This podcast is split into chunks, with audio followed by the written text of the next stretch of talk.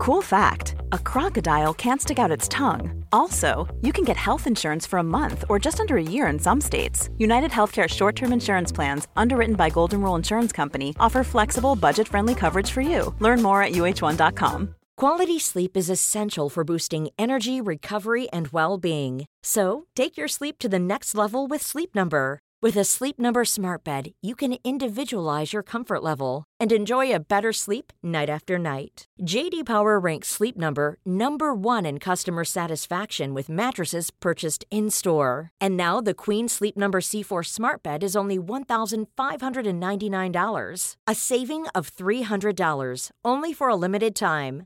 For JD Power 2023 award information, visit jdpower.com/awards. Only at Sleep Number stores or sleepnumber.com.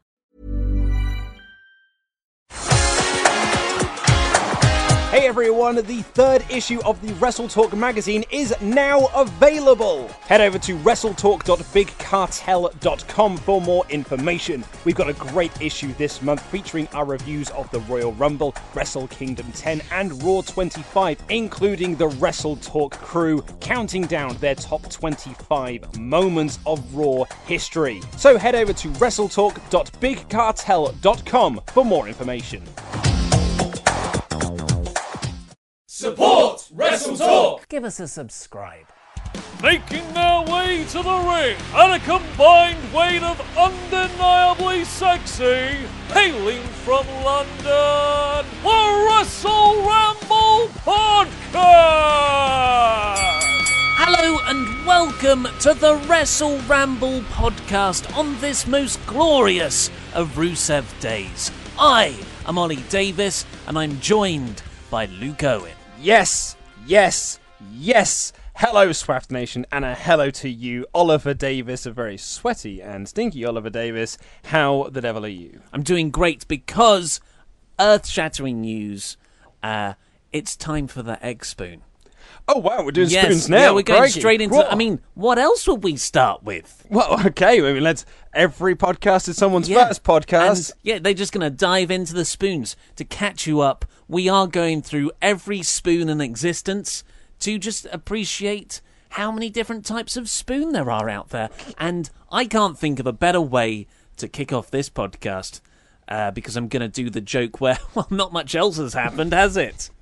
Yeah, yeah, there has. Lots of stuff has happened. Although we we you had a bonus episode yesterday with the review of mm. Ultimate Deletion, and then today we've got like, Egg spoons. egg spoons and lots of Daniel Bryan chat. Yeah. Do you want to talk about egg spoon first? Yeah, so this is mainly used for eating boiled eggs. The spoon has a shorter handle and a bit of a bowl on the actual. I don't know. Well, the whole thing's the spoon part, I suppose. yes. the head part of the spoon. Uh-huh. Uh, that's a bit more bowl-like with a pointed tip. Uh, and often a more rounded bowl than a teaspoon. These, of course, are to puncture the egg to smash the top of the the, the soft-boiled egg, so you can scoop out the innards and probably dip in some little toasty soldiers. I was going to say, are you a uh, a hard or soft man? I'm a soft man. Yeah. I mean, if you're going to have a boiled egg, I love eggs. I, they're probably my f- most favourite. I have.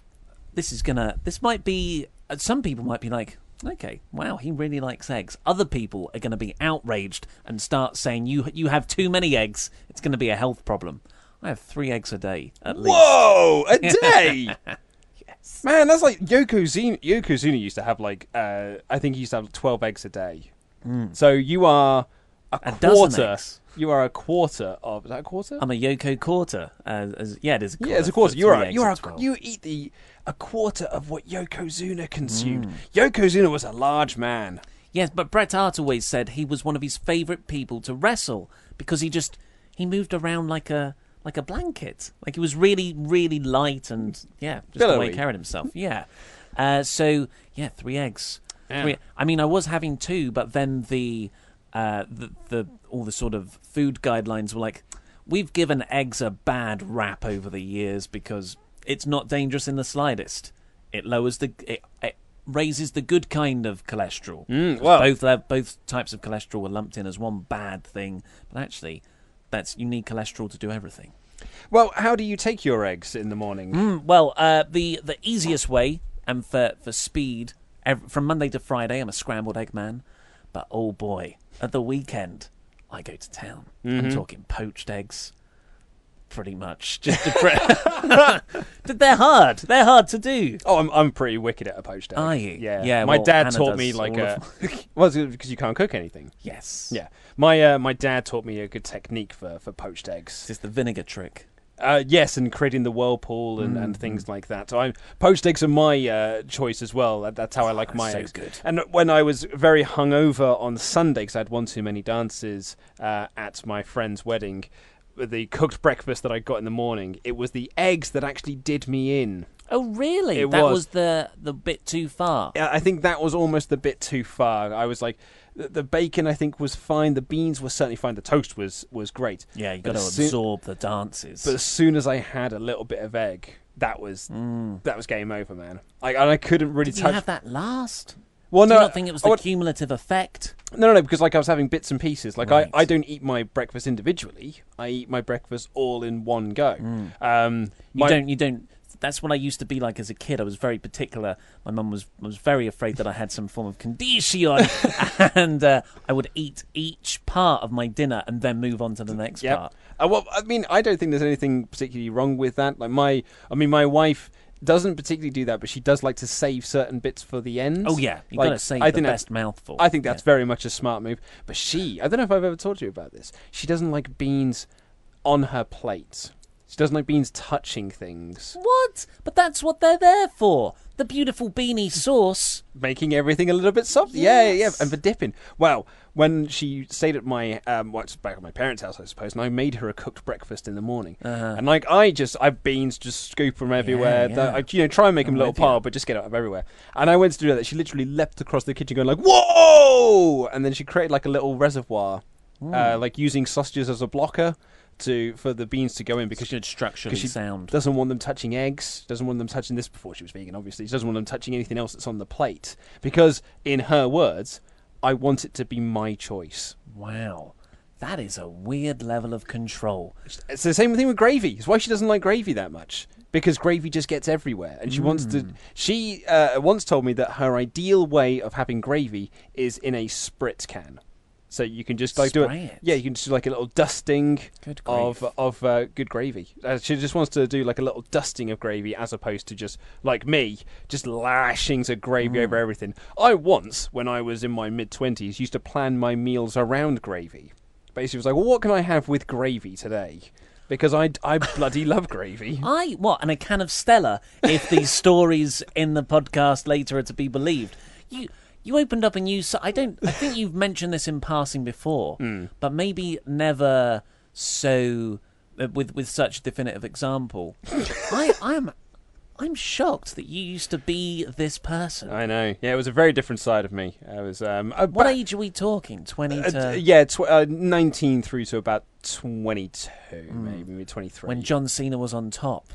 So do you think that was it was, the driver? it was just the, it was the anger of John Cena being on top. Just made me a bit, 06 to 0, 09. It is. It's par. It's. Uh, well, no, 2019, so that's um, 2004. oh, okay. Yeah, 2004 was when I was 19. Um, so, yeah, it was basically like my later uni years. Hmm. And then when you sort of get out of university and you think that you know everything, you think you're the bee's knees because you've got a degree, uh, got a 2 2 in uh, a proper Mickey Mouse degree, Nice. that you just think that you're a bit art. So, yeah, I used to uh, get into scraps and I used to think that I was. Um, a hard nuts, but um, I, I really wasn't. So I used to get, just get punched a lot, really. Wow. Yeah, I was. It was. There were dark days. Dark, dark Yeah. days. Yeah. I'm not, I'm not overly proud of them, in all honesty. It's, I'm, I'm hoping that when I talk about this on the podcast, it doesn't come across like a braggart thing. No, no. Like, I mean, imagine everyone's going to comment like, "I can't believe how you would get into a fight because look at you, like look at the size of you. You're a very thin man." But this is why I never won fights. It's very, very important to clarify. I never won them. Uh, so we've got some correspondence here. Uh, yeah, so this first one from uh, Spiv Mayer. Um, uh, probably not his Spiv actual name. Spiv Major. No, I just said it was Spiv Mayer, to be honest. Um, but this is in regards to uh, getting back into wrestling. Uh, hello, Luke and Ollie. My path back to wrestling has been Morpheus along by Wrestle Talk. I'm a huge fan of the YouTube channel and every Wrestle Ramble podcast. I went dark on WWE and WCW 1998. I was only 13 or so. I love Bret Hart, Razor Ramon, Mankind, Scotty Too Hotty, New Age Outlaws, Rock the Dwayne Johnson, and the greatest of all time of whoop ass himself, Steve Austin. Nothing was more amazing than to see Stone Cold do that waddle of a walk down the ramp to hand out stunners to Vinnie Mac and anything like Oprah hands out cars to write off on taxes. you get a stunner and you get a stunner. Everyone gets a stunner. The 90s was such a better time, but I digress. From Stone Cold chugging beers in 98 until WrestleMania 31, I hadn't seen, heard, looked for, or paid attention to anything wrestling. Over the years, I grew up, started work, and became a dad. My son came home running. I'll try that again. My son came running home from school one day, spring uh, day, asking me with nothing less than pure excitement in his eyes, Dad, What's WrestleMania? He and I had been into MMA and UFC, and a kid in his class told him of Brock Lesnar fighting Roman Reigns. Like I said, was on the dark of WWE and wrestling in general. But I told him what I knew and remembered and decided to have a bonding afternoon of both our first time seeing a WrestleMania. I grew up poor and was never had the ability to order the pay-per-views. I figured, hey, I'm a dad now. I'm in charge of the cash flow. I'm ordering the hmm. darn pay-per-view. Best decision ever. That afternoon of watching my son's face light up on fire when Seth Rollins caught one of the top two RKOs of all time, and it ain't number two, and Brock and Roman, the nostalgia I caught with Sting versus Triple H, it got me. I jumped back in headfirst with my son. Uh, we even discovered that a personal friend of mine is literally Jimmy and Jay is his little brother. Uh, I had gotten to the point where my work schedule had me following WWE through the YouTube highlight clips, and after a week of watching it that way, Wrestle Talk popped up in my suggestions. Yay for me! Come on, algorithms. I always, uh, I had always and only knew WWE. I have found New Japan through the suggestion of this channel. I have learned of ROH because of this channel. My path to a wrestling, to a world of wrestling I never knew existed has been ushered by Ollie and Luke, and for that, I'm going to support Wrestle Talk. Well, great email there. From, That is that is fantastic, and that's um what a if if that's what you grew up on, and and weirdly the way he singles out Scotty Too Hotty and all the you know Bret Hart, Razor Ramon, the all-time greats, Mankind, Rock, and Scotty Too Hotty, and I love Scotty Too Hotty, but uh, sort of stood out a bit there, and uh, so if you grew up on that in the nineties. And then you watch WrestleMania 31 with that Sting Triple H match. It's it's like, hey, come back in. That's what it was This- designed this- to do. Yeah. So that was uh, yeah. What a what a wonderful coincidence. And uh, if you've got the UFC connection as well with Brock, um, And you have that ending as well with Seth cashing in Money in the Bank. What a Yeah. great mania that was. mm, it was very good. Oh, that's really nice. I'm glad. Uh, I'm glad we could help you open up your wrestling world. Yes, But, uh, I wonder if we- it- well, I, I wonder if his son has stuck around. Oh yeah. 'Cause yeah, let us know. Yeah, That's I, th- no I think Major. I think he sort of Spiv Major. I think he's Major. he sort of does um, say that his son has, uh, but it's never clarified. I wonder. Why- I wonder who his son's favorite wrestler or who his favorite wrestler is now. Wonder Ollie. Should we get on with the show? I walked in this morning into the studio. We haven't spoken a great deal since the announcement last night and SmackDown last night, and I was just. I was a beam. I was a beam with smiles. I feel like I feel so excited and happy. Your exact words were, "I am filled with childlike glee," and I turned to you and I said, "I feel the exact Hmm. same thing." Boy, howdy was like last night. I was playing Dungeons and Dragons with my friends. I nearly stopped the game. I nearly said, "Like guys." That's how big this was. I was like, guys, we need to stop this. Yeah. A, because I thought I might need to make a video because I knew you were at CrossFit. So I was like, guys, we may need to stop here. Also, this I this do is CrossFit. That's, that's a, yeah, Yeah. Just to point that out. yeah. I was like, we may need to. I may need to do something here. Also, might. This is just almost too exciting. And then this morning when I was watching SmackDown Live, man, I was just got a bit emotional. Yes. I got a bit a bit of a tear in my eye during his like the the video at the start. I didn't cry. No, No, no, No. not at all. Not I mean- one bit. Not Not- one bit. No, no, not one bit Not at all. one bit. Because there was a very emotional video package at the start, which was like showing his accomplishments, but also tinged with the sadness of his retirement. Mm. And then he came out and he was able to cut that promo. And I described it in the, the SmackDown review. It's that rare promo in WWE where the guys just get to be themselves and they just get to talk from the heart about how much this sport means to them and how this wacky world of professional wrestling, what it means to their lives and it means to them as a person. And like thanking the fans and thanking Brie. He was getting choked up, he was getting teary eyed. Every time you mentioned Brie, there was a. Yeah. Oh, Yeah. what a, like what a beautiful and emotional return. And mm. then a killer angle at the end of the show, Yes. including like I like, when. I mean, I, I know we should go through this in order, but I just want to talk about those running drop kicks because when he was throwing those running drop kicks.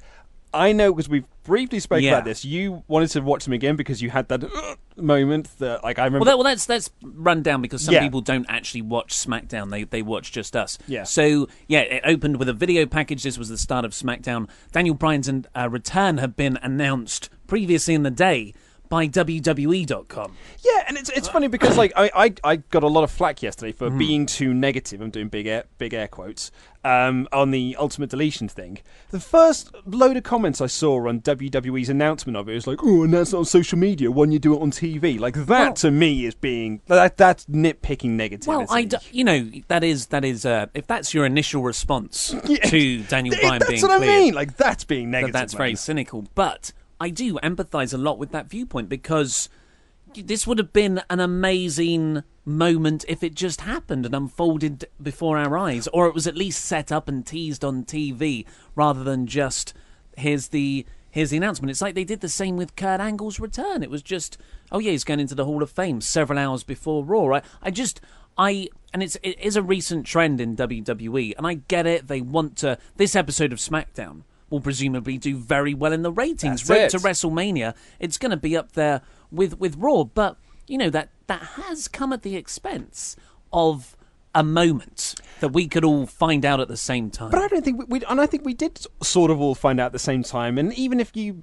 it was just announced on TV, No, we all wouldn't have found. everyone, everyone when he came down to the ring. Everyone was chanting yes. Yeah, that's what I mean. because they because all we all knew, right? But if if we'd have watched it on TV, we all wouldn't have known at the same time because some people watch on a tape delay, some people watch it the following but day. the vast so, majority watch it on first yeah, but the vast majority would have seen it announced on social media. So we all got to find out But, together. Okay, okay, it's And- not it's not the fact of when people find out. It's that you can use this within a story. It could it could be part of an angle. It could be a moment, not a moment shared by everyone when they look at their phone. It will be a moment within wrestling continuity. But I think we got that moment anyway because we got to have this promo, and you wouldn't have had, been able to have this promo without the announcements, without the that Daniel Bryan is medically cleared. And it is very much a business thing. WWE are negotiating their new TV deal at the moment, so they need ratings bumps to be able to show to other like Fox, you know, in particular, to say like, "Hey, look, these are the ratings we're currently getting. With your wider reach, we can get even more eyeballs on this product."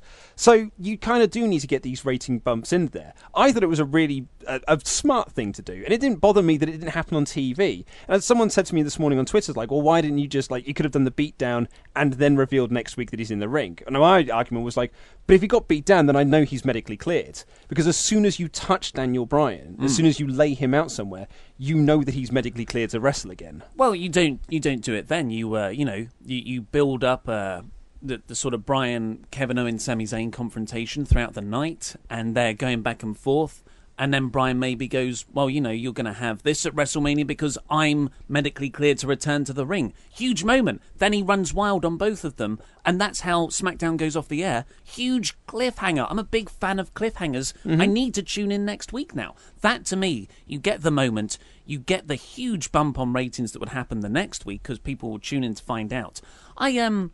Yeah, I, I do. I you know I don't want to sound down on this because I'm enormously happy Bryan's been cleared to return, but I, I am down on the fact that it came in a in a website post. No, I can see both sides of the arguments, but I really didn't mind the fact that it hmm. was announced online beforehand. It's it's a digital age. You know, people don't find things out on TV anymore. We But find we out. should do. But we should do if it's. I don't like like find out Walking Dead spoilers on before they don't announce. Oh yeah, so and so got his head bashed in by Negan. You better tune in for for that tonight. No, it's it's built and it's it happens as, As- you watch it on. on As I said, I can see both sides of the hmm. arguments, but I do think that this was a perfectly fine way to do it, and it re- like this got me more excited to watch SmackDown live than I have been in you know a couple of you know I know I was excited to watch it last week because of the stuff that came out of Fastlane, but this like I woke up this morning full of glee, waiting to watch SmackDown live, and yeah, maybe I could have had that next week as well. But I've still got that next week as well anyway because I want to see where this storyline is going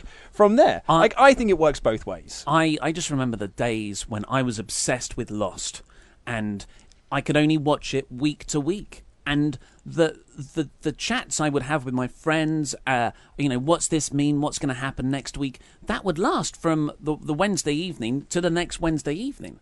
I don't know why you can't make that the same with wrestling. But it is the same way with wrestling. Like, what's going to happen next week? We can. We're having a discussion about what could happen Yes. next week. We're literally having the discussion you just talked in about. in stuff that happens in the show, not stuff that's announced outside the show. I I think this could have been a cliff. This was a great cliffhanger moment, and they made it the opposite of a cliffhanger moment. It was like the prologue, Cool, we got a different cliffhanger moment at the end of the show. which I think you could have done next week. I'm not going to be any more down on it. We're only three weeks out to WrestleMania. We've got to try and like this is a, a feud that has now got to try and condense a lot of story into just these three weeks because we've been building it for months. But this factor of it of him being medically cleared has only just happened now. So Hmm. we've got to try and fit it, cram a lot of this in now in the three weeks. So you've got to try and fast forward through some of it, I guess. Anyway, so SmackDown opens with the video package. It's like the best week ever, and we're arguing. Yeah, know. yeah, we haven't agreed on anything, but we we both love the fact that it's happened. Uh, and did you see all the tweets? You know, there were loads of tweets. Yep. Congratulations, Daniel Bryan. Did you see a little Cultaholic in there? I saw? Kenny as well. oh, I didn't see. Kenny. Yeah, I saw Kenny and Cultaholic in there. Where were we? Come on, guys. Come Paul on. Heyman's our bestie now, knucklehead. uh, and then, like, Bryan gets this huge reaction from the crowd. The the commentators are standing when he comes out, and that's when the Bryan has a wonderful moment where he, he says, "I've got to talk about you know Shane McMahon, Kevin Owens, and uh, Sami Zayn." And I actually thought for a moment, "Oh my god." He is. He's just going to do that, and that they're like treating it like it's nothing. But then I was swerved. I was worked. He he said, "Well, you know, they're not here yet, so let's talk about something else." And of course, he was talking about uh, his him being medically cleared. And like Yeah. you said, just what a promo. Exactly. Well, this for me, this was a moment. This was the moment that Hmm. I, I'd wanted to see. Was him just cutting this passionate, heartfelt. This wasn't storyline nonsense. This wasn't a work. This wasn't WWE scripted lark. This was just him talking about what this means to him, and I felt that was such a great moment because, like I mentioned it in the SmackDown review, him retiring was a dark day. For Oh, yeah, for so for wrestling sad. fans, it was so sad. Like I was in tears watching that as well because this was a guy that we've loved on the independent scene. We celebrated when he finally made it to Hmm. WWE, and then we complained because he wasn't getting pushed and because he was getting buried. Nine second matches, matches, and all no this Rumble. Yeah, all this stupid, stupid stuff. And then against all odds. He was in the main event of WrestleMania mm. 30 against the hand Vince McMahon hand-picked Randy Orton and Batista. It was the Vince McMahon hand-picked guys versus our guy. Mm. We haven't had a Daniel Bryan since, despite what they might want to try and do with some people, Roman Reigns. He, we haven't had our Bryan since, and we may never get a Bryan again this I, it was so great to see him back and just like and it, you could tell that it really meant a lot to him Oh, I, yeah. I loved this as a moment and he uh, and the, he was sort of teasing. Well, you know, I I will wrestle in a WWE ring again, and then every like. The, the amount of jokes we make about people pointing to the WrestleMania sign, and the whole crowd are just like, "But what about that thing over there?" And they're all pointing in unison, like everyone's doing their best Ronda Rousey impression. and I just thought, I don't mind this point. No, and of all the points, this is and, this is great. and chanting WrestleMania Yes! like it's it was so great It doesn't even fit into the syllables of the chant they were doing. like WrestleMania. I guess it kind of sort of does. does It, uh, it fits it just does. about Uh, and I've, written, uh, I've literally written this crowd is incredible like this crowd was so so hot for this Yes. and it was so awesome and it led throughout the rest of the night. They were Yeah. a very good crowd. I mean, they they had reason to. And uh, that Bryan leads a yes chant at the end. Just you know. That's that's an all-time great WWE moment right there. Just like how his retirement speech was a great WWE moment in in the sort of more memorable way. I don't mean the content of it, but it was a very emotive moment. This this will go down as uh, you know one of the all time bits. And someone pointed out on Reddit, I can't remember who it was, that isn't it interesting that Daniel Bryan was trained by Shawn Michaels, and Shawn Michaels went through a very similar arc in that he was on top of WWE for a period uh, against the odds of being a small man working his way up to the top, and then he was out with injury Mm-hmm. for a couple of years, and when he came back, he was even better. Yeah. So Well, that's the thing, though. It's the, I suppose the question is: Are we getting um, part-time Daniel Bryan? Are we just getting him for like your SummerSlams, your Survivor Series, that Kurt Angle role, I suppose, where we just get him for the big four and occasional other pay-per-views, or are we getting? A, you know, an almost full-time Bryan, where he is wrestling not every week, but almost you know wrestling like Shinsuke Nakamura schedules, where you're wrestling every three or four uh, episodes of SmackDown Live. Are we getting him as an active member of the roster? I want him. I think. Well, I want him to be on every episode of everything. Of everything, but, yeah. But of SmackDown, all the pay per views, so he's a consistent weekly character. I don't know how they're going to reconcile his general manager role. I said commissioner on the breaking news video. Oh, that was Oh. annoying, but they did, did it all in one take. I It's didn't like even you said. It's like you said. Battlefield in the I video know. yesterday. I was thinking of that song on the battlefield. A battlefield. Oh, I haven't heard that song in It's a great years. song. That's a, that's a bit of a tune. Baby, that. don't bring your armor, or something to that effect. And So you better go get your armor. That's, that's it. that's, That's the, the, one. And uh, what was I talking about?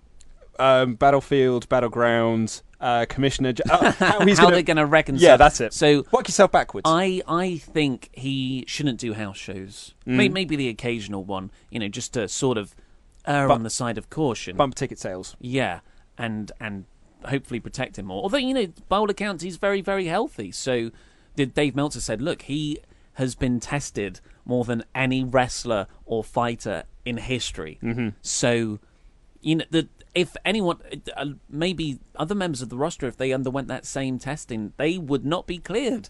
So it's it's an it's interesting. uh, Kurt Angle. the whole concussions thing, yeah. So I would like to see him, and then you know maybe in five years' time, then he can go to a part-time status where that'd he's only back interesting. for the Yeah. the big ones.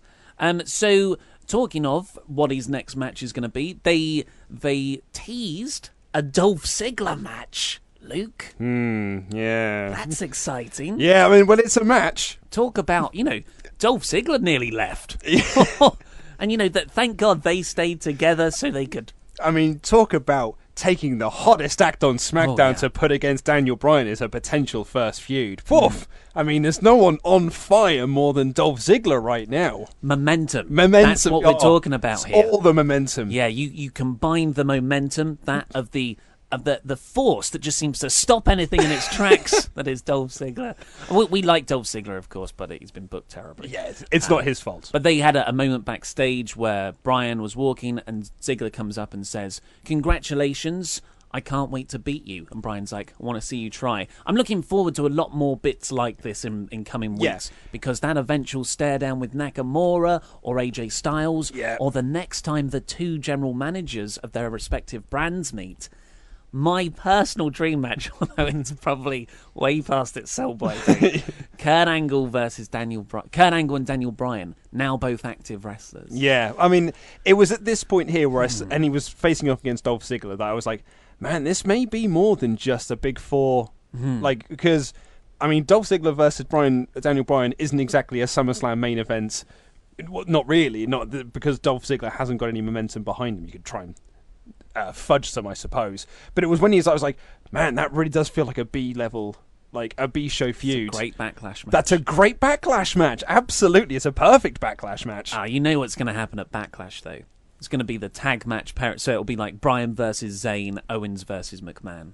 So I could go. I could go for that. Yeah, uh, and then this all built up to uh, the, this, the, the episode's main event, which was like Bryan's waiting around for Sami Zayn and Kevin Owens to turn up, and uh, the producer finally says, "Hey, they're they're here," and Bryan's, up. "We'll do this in the ring." Bryan comes down, everyone's chanting yes, and then Kevin Owens and Sami Zayn come down. They are ridiculously happy. So happy. And they were like, we weren't even going to come because Shane isn't here to beat up.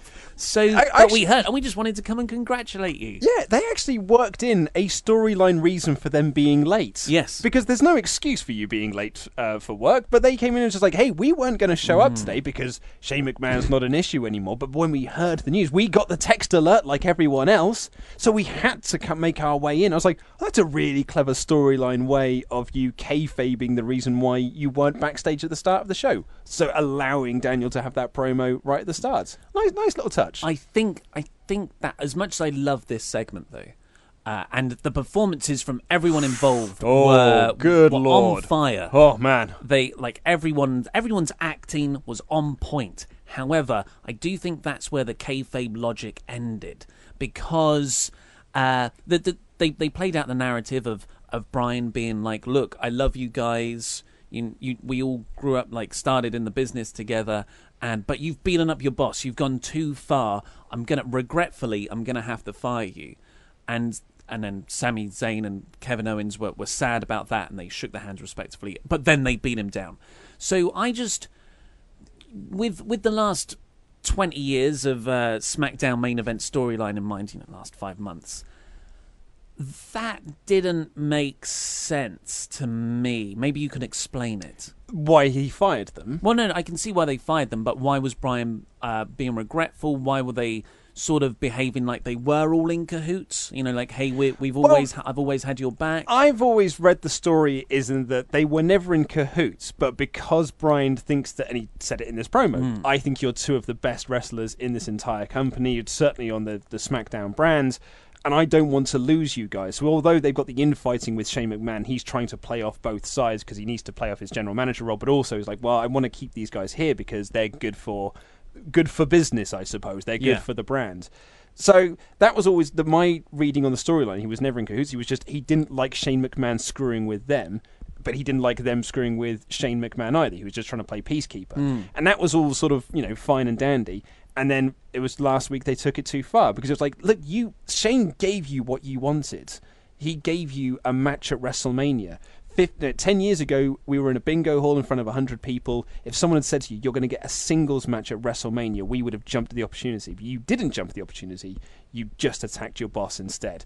And that's that's not cool. Like, that's not how we as wrestlers kind of conduct ourselves. And that's why I have to fire you. I just it didn't resonate with me Mm-hmm. Yeah, because fair I- you know what Bryan's doing there is so and it's like Bryan's obviously the baby face, uh, but the regretful firing should be that the people he's regretfully firing should be like baby faces who have overstepped their bounds. I didn't.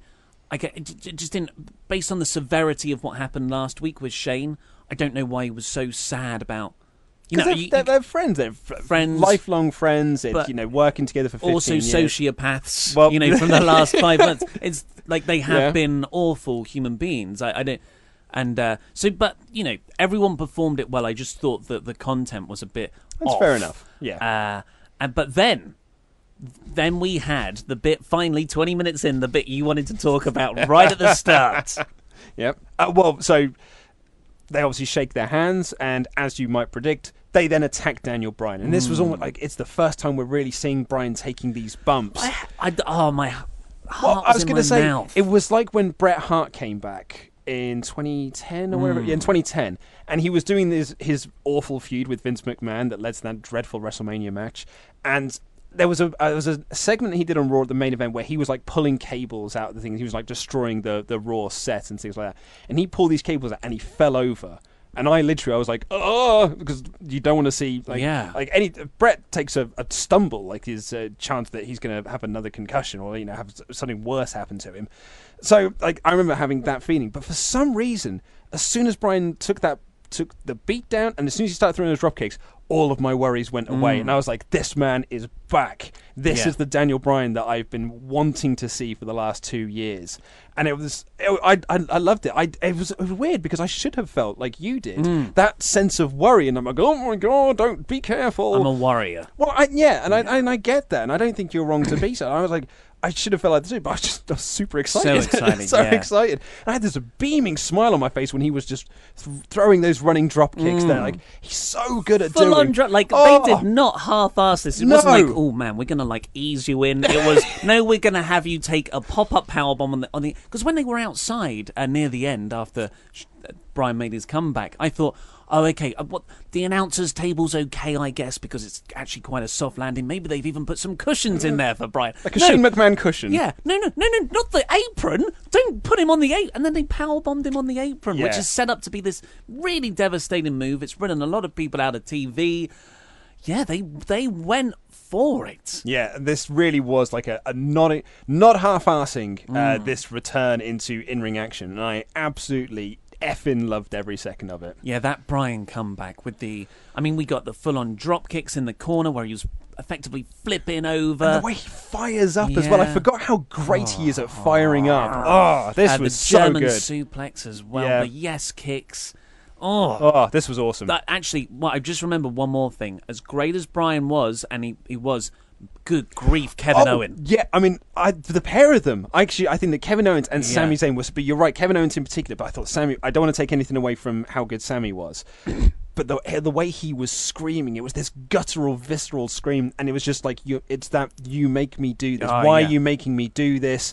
The way that Sami, the look on their faces was just this perfect conflicting of, I don't want to be doing this, but I have to do this. I have Hmm. to make my point it was the it was just amazing performances from all three guys, and uh, I, that's all my notes are at the end Yeah. of it was just like this is so good. Everyone is playing their part perfectly. I love conflicted Sami Zayn. He's one of my favorite characters in WWE when he because he got he just he has this amazing ability to flip the switch from being like this goofy doing this wacky dancing, his exaggerated dancing, doing his yep movement stuff to then being like no, I'm unhinged and I have to I have to attack you now. And Yeah. It's, it's so it's fascinating to watch. I, I, I mean, I didn't really notice Sami. I was just transfixed on Bryan and Owens. And the great thing about those Owens like screams of ah, and it goes back to Battlefield, Battle Battleground 2016. You know, when he's with Sam, he's like, "Why are you making me do this?" He said the same thing to Shane and Vince last summer. Yeah. you know, what? Why are you making me do this to you? And that's it. Just works so. Like Kevin Owens knows his character. I'm getting emotional. My cough's coming up. Uh, like he knows his character so well, and it is nothing is ever Owens's fault. No. it's always someone else's. So even when he's like attacking this guy who's just come back from retirement, why have you done this to me? yeah, why are you making me Oh, attack you? And it's just like this selfish sociopathic. this should have been a happy moment. Yeah, you ruined your moment. yeah, Like, why have you done? No, I just like. Yeah, I, Kevin Owens was incredible, as Yeah. was everyone. Yeah. The Wrestle Ramble will be right back after these short messages.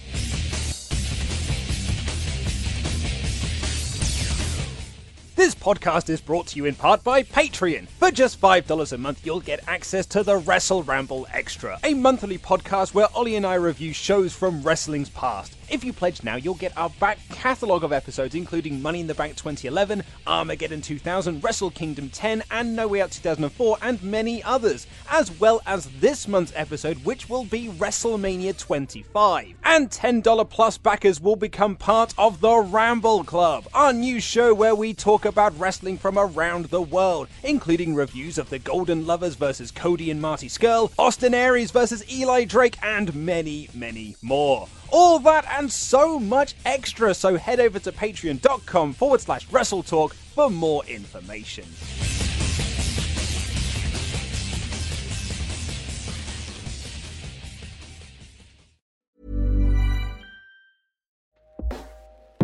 Hey everyone, I've been on the go recently Phoenix, Kansas City, Chicago.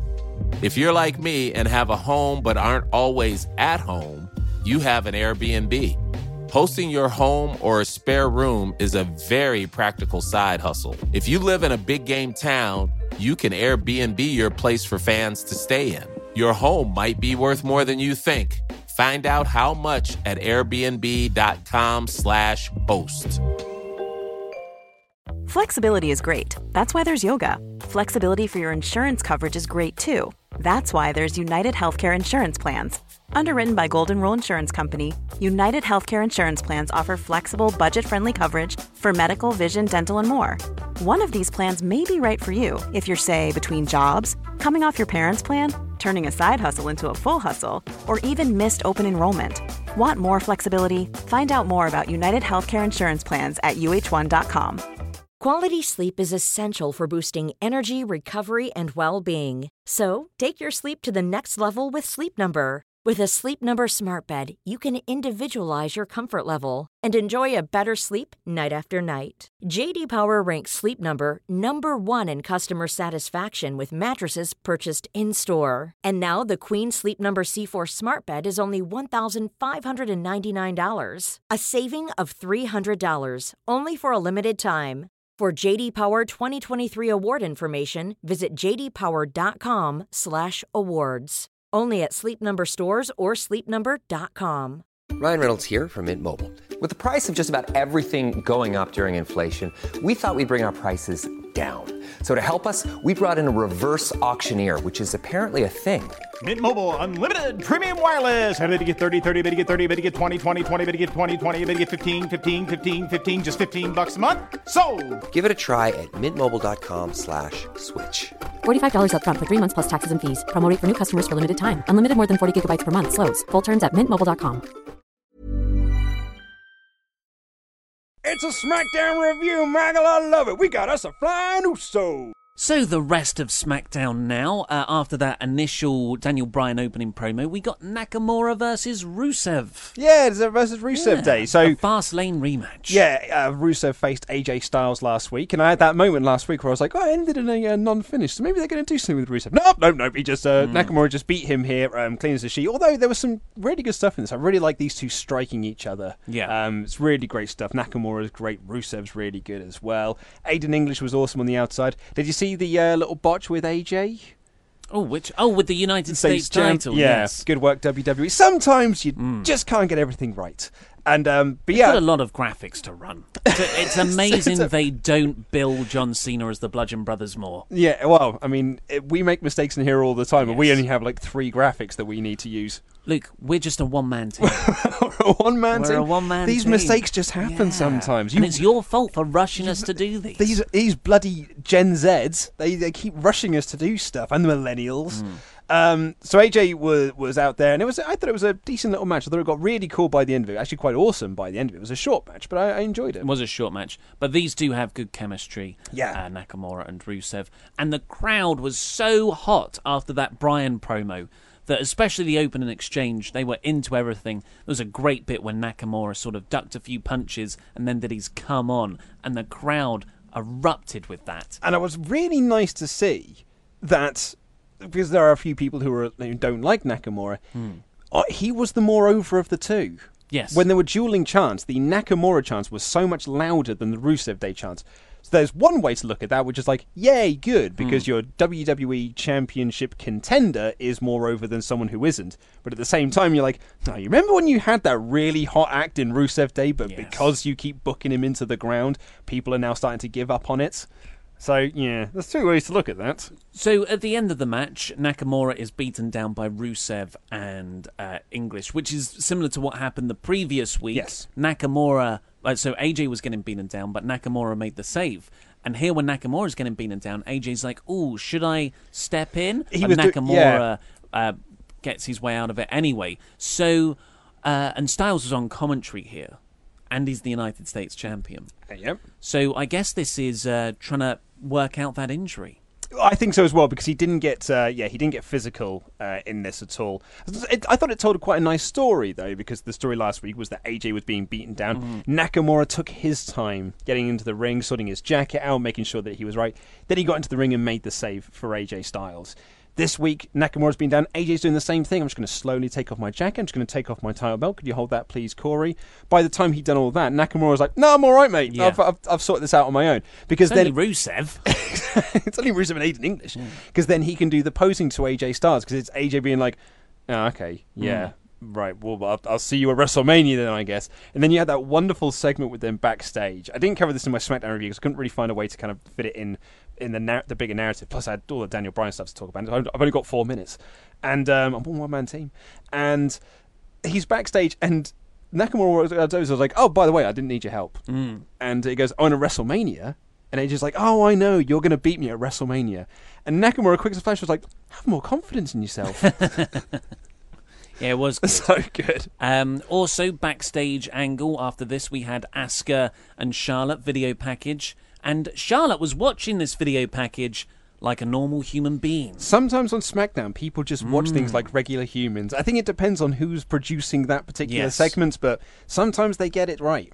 And uh, Natalya comes in to say, you know, she could beat Asuka, and that sets up a Natalya Charlotte match for later on. Yep. Baron Corbin beat Tye Dillinger in a very short match, but I, I like both men. I thought they did. I thought everyone, the wrestling on the show, was pretty much non-existent apart from the women's match, the the singles women's match, and Yeah, uh, be specific with that one. yeah, and the uh, but everyone did well with the time they were given. Yeah, I, as I said, like I, I said this in my SmackDown review, and not to kind of give away any any immediate thoughts on the show.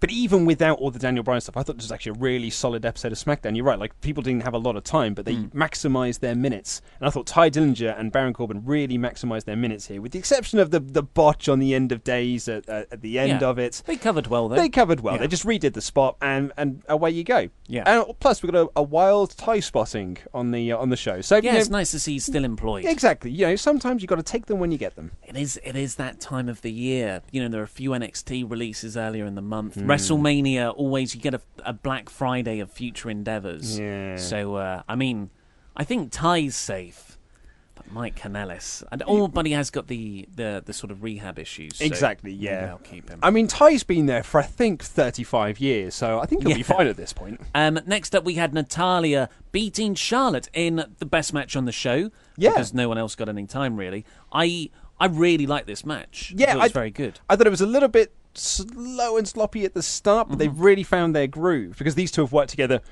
Excuse me, a lot, and I, I think they work together really well. And yeah, there's sort of really good story in this sort of uh, counter reversal submissions and all that sort of stuff. I, I actually really enjoyed it. And then we got the the big moment at the end. Well, in the match, particularly the end sequence, there was a you know from the from the night the spinning power bomb from Natalya, and then there was like a brutal spear from Charlotte on, the outside, yeah. and then they're they're in the figure four, and Natalya's slapping Charlotte. Looked that was over the ring apron superplex, and I was like, this is a good match. And then Carmella attempted a cash in. I was like, oh, this could have been a good match, but you know, fine. Save it for a pay per view. This is fine for a TV match. Carmella runs in. She's about. She does like hand over the briefcase, but the bell's never rung. She turns round. Charlotte knocks her out. Natalya gets the distraction pin. Yeah, we've seen the Carmella run in attempt to cash in. I almost three or four times now. They've done it the exact same way every single time, um, and it's starting to get a little bit. No, I don't want to say old and tiresome, but it pretty much just confirms to me that Carmella's cashing it in at either at WrestleMania on the Raw after WrestleMania on Ah. uh, Alexa Bliss or Nia Jax. That's the way round it. Yeah, you're I, right. I don't think she's. ca- I think she's going to be part of the draft, and she's going to be essentially drafted with the Money in the Bank briefcase, and she's going to cash it in on Raw rather than SmackDown. or she turns up at an indie show and cashes it in for James Ellsworth Intergender. intergender title. Oh, that'd be great. That would be poetic. I listened to um, uh, Ellsworth on Jericho's podcast. I'm quite late to the party on that one because it was a couple of months ago. Yeah, ago. that was ages It ago, ages yeah. ago, yeah. But it was a really great interview. James Ellsworth comes off so well. He seems in it. like He's a a, lovely so really nice guy. Uh, Yeah, because I was going to say, look, I I cannot see that SmackDown title going anywhere because Asuka's going to beat Charlotte. She'll have to. Mm-hmm. It's a streak. Uh, but then Asuka can't lose her streak to a Carmella cash-in. So how? That means Carmella's losing her Money in the Bank cash-in. So yeah, the way round that would be Yeah, to draft it to Raw. I, I don't think you'd want the first women's Money in the Bank holder to cash in and not win Mm. because you want to you want to get that over as some as a way to win the the belts.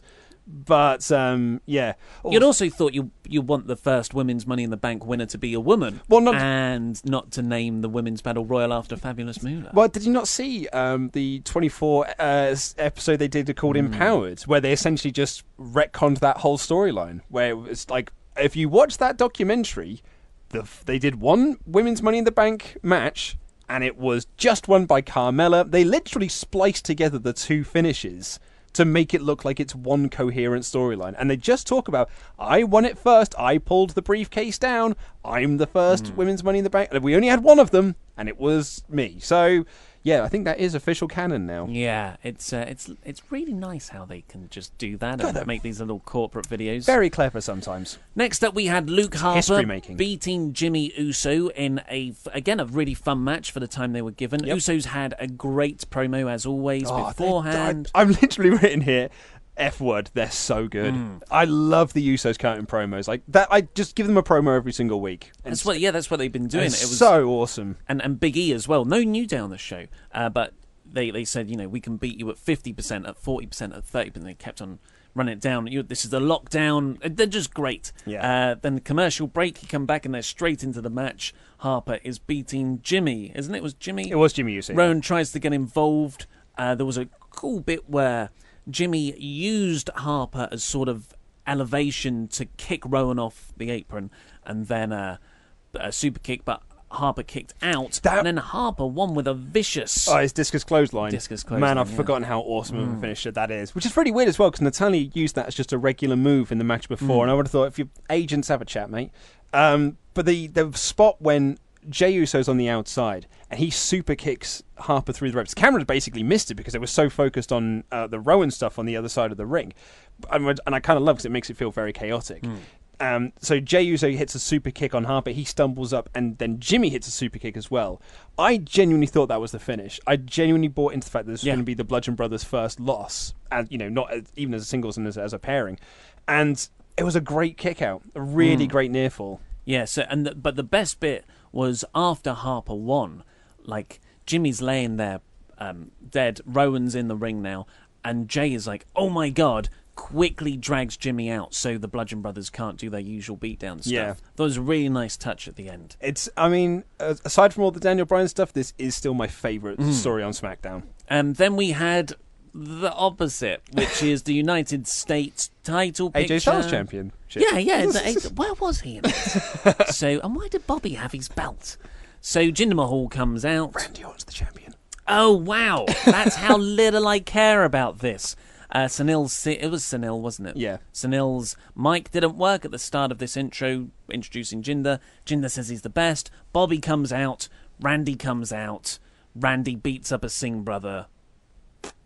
I did like in that it was Randy Orton setting him up to do the RKO, but then Bobby just jumped in to do the Mhm. glorious DDT, and then he was sort of like, you know, getting ready because he knew an RKO was coming, but Randy knew a glorious DDT was going to come because it was going to be a reversal. It's kind of this nice little Mexican standoff thing, which I, I, I liked, but it is it is the blandest feud on SmackDown Live at the moment, and I'm I Oh, was no, the, we, the next match is. Is that a feud? Is that even a feud? That's what I mean. right, yeah, right. certainly the blandest WrestleMania match. Mm. Um, which is going to lead me to a bit of a question to ask you. Might be a bigger discussion for another time, maybe closer to the time. What do you think is going on the pre-show for Mania? Because I like, have no idea. I think the women's Royal Rumble is going to main event it. Oh, the pre-show. Oh yeah. Yeah, yeah, it's the first time. no, no, no. No. The the whole show. Oh, the whole show. Yeah, Yeah, yeah, yeah, yeah. It's the first ever history making. battle royal. I said women's Royal Rumble. It'll just get the the women's Royal Rumble. They'll just replay it, and it will main event every pay per view this year. Um, I can see this triple threat being on the pre-show, which Yeah. seems weird because Randy Orton's in it, but Stacked roster. it's a stacked roster, man, and it's a stacked card. Um, yeah, so next week there's set up Jinder and Sunil versus Bobby Roode and Randy Orton. That is mismatched. Man, tho- those baby faces really have an advantage Yeah, there. Such an advantage. Um, Which also means that one of those is, uh, well, I, I mean, one of that other team of Sunil and Jinder, one of them's going to get backdropped onto a table. And I'm going to put money down that it isn't Yes. Jinder. It's Randy's favourite thing to do. So, we're, unfortunately, we're going to we're going to end this very good SmackDown episode Yeah. on Becky and Naomi beating the Riot Squad. Yep, man, the Riot Squad suck, don't they? Like, just like, just complete to be ineffectual. Becky continues to be underappreciated and underutilized, as does Naomi.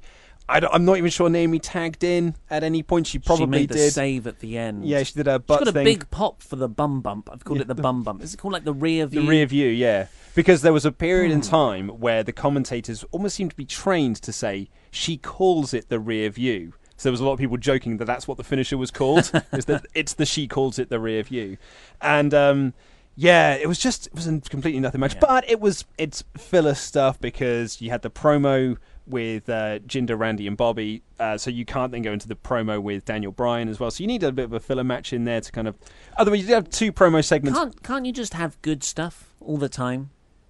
Um, Remember, we've we've had this discussion where you don't need filler stuff. No, no, no, I'm not saying- bathroom breaks. I mean, you could have put a good match on. Yes, but yeah, you, yeah. but you know, you needed to have a match in there, and you get two and a half minutes. You know, I don't even think they got two and a half minutes. yeah, I think they got like ninety. so quick it was over. Probably got like ninety seconds or something Yeah. ridiculous like that. But Becky won. You know, it, that's what it was. Haha! It's a Raw review. Looking jacked, man. Now we've already covered the main event of Raw on. Uh, we did a bonus episode on the Ultimate Deletion match yesterday, and uh, yeah, that means we're going to be in the weird position of ending on a video package. Yeah, I just a- looked. What was the previous thing before that? I was trying to remember what the previous thing was before as well. I Mm. suppose we could talk about what the audience got to see because we did get to see one of those talk a bits. little bit. So we could talk a little bit about that. But you um, mean for podcast listeners, we, are just doing slow mo uh, arm blocks. Yeah, doing the uh, Hmm. quite lame looking uh, arm blocks. Yeah, Uh. but we'll, we'll, we'll come on to that. So the show kicked off as it often does these days with Kurt Angle coming out. And what are you doing? Doing the, doing he's, yes. he's doing his "you suck" things. He comes out with the Oh, microphone. he does do the weird point, It's like, it's like a bit limp wristed. Yeah. Oh, I never noticed that. I will never be able to unsee that now. Just comes out doing "you suck." It's very cute. So uh, this is another thing me and you uh, disagree on because we've already talked about this segment. So Roman uh, Kurt Angle comes out and he says, "I've got some bad news. Roman Reigns is still suspended." Crowd cheer, erupt in cheers. and and then uh, but then there he is walking through the crowd, and he get he hops over the barricade and he gets into the ring, and it got a bit of a pop. And this is where we're gonna. This is where we're going to disagree, disagree. because I thought this was a very like it was a bizarre crowd because Pavlovian response perhaps that Roman Reigns isn't here tonight. Hooray! But then he came out and jumped into the ring, and the crowd popped when they saw him. It was like, "Oh my God, Roman is here!" And they, there was he got a babyface cheer when he came out. Then he said his very short badass lines. Each one of those got a babyface pop. Then Brock Lesnar, and then when the authorities came out, he was booed getting arrested, and then he was cheered when he was attacking people uh, whereas attacking the authority figures. And then Brock came out. When Brock was beating him down, the crowd were booing Brock for beating down Roman. Now, I will admit, and I will say, there was a small pocket of the crowd that were chanting, You deserve it. But it's not like that chant caught fire and didn't erupt the entire arena. It was just a very small pocket of the crowd. And so it was really weird because everyone cheered that he wasn't there, but then popped for him and cheered him like a babyface during all of the things. So that is something we disagreed on. I believe you said the Wrestling Observer Radio disagreed. yeah, they, also they said- weirdly came down on the same line. Yeah. yeah, uh, it's, which is bizarre, Mm. and, and but it's you know maybe it's the the feeds that we we saw these things through, but it did for me sound like that the crowd were into Roman Reigns. Now that said, I don't think it was a great angle. I just, I want, just yeah. want to say that now. Oh, really? It I, I thought I thought it was fine. There were there were good bits. Yeah, so it was like we I was both say heard. like uh, uh, I thought Ultimate Deletion was the best thing on the show. Like I, well, I know, but people make it sound like I thought it was Hulk Hogan Ultimate Warrior Hmm. Halloween Havoc, but yeah, I thought it was the best thing on the show. Yes. This was fine as well. So we both heard the same crowd reactions because I'm not. They, they like I said, Roman did get a pop when he came out. He got a pop when he uh, started to beat up the the the, the U.S. Marshals. They booed laughed Brock. when it was U.S. Marshals. That made me chuckle. But it was never like it was never a deafening unanimous thing. It was just like what you would expect from any angle that WWE are doing. Because like there's the crowd are going to react to what you're showing them, but it's like they're not super invested in it. I didn't think these were like even close to being not even like maybe it was like 20% of the crowd going yay because they're seeing a stereotypical babyface angle. I I don't know. I think you take this do this angle a year ago. People are going to be cheering him getting arrested and booing him when he's beating up the U.S. Marshals and cheering Brock beating him up. Mm. Like if you did this angle this time last year, that's the reaction you would have gotten. and now they've just quelled any well, no, I think, but I think so that people, I think that people way. are reacting, and I, I, you know, I said yesterday to a couple of people, they got some of the loudest reactions of the night. So when people tell me that like this angle isn't getting over, like I, I just disagree because it is getting over because it's getting massive reactions from people. Not getting massive It's- reactions. they're- they're reacting. This is the main event of WrestleMania. They're reacting and more it's to this. indifferent. They're reacting more to this than they are some of the other stuff. They're reacting more to this than they are, say, the That's Miz an and indictment of the rest of the card, though. Ah, right, cool. But they're still getting some of the loudest reactions of the show, right? Uh, I would disagree. No, I well, I I would very I much. did, uh, John Cena got the biggest reactions. yeah, but he's eventually. John Cena. Of course, he's going to get the biggest reaction. Well, this is, but you know, this is Brock Lesnar, and Roman Reigns, the top guy. You you're getting everyone behind. So I I think they got among the loudest reactions of the evening, Hmm. and I thought that I think that WWE have done the best that they can to try and get the crowd behind Roman. It's never going to work because the crowd are just not going to buy into Roman, and that you know, that that's just the state of it. But at least he is get, still getting reactions, whether positive or negative. He is still getting those reactions. He is still over with the crowd, just not the way he. I mean, he's not over the way Daniel Bryan is over as a babyface, or the way that AJ Styles is, or the way that Braun is over as a babyface. do you think Bryan will get added to the uh, to the main event? Come on. Well, no, because then we'll just have to do this all over again next year, or in three years' time.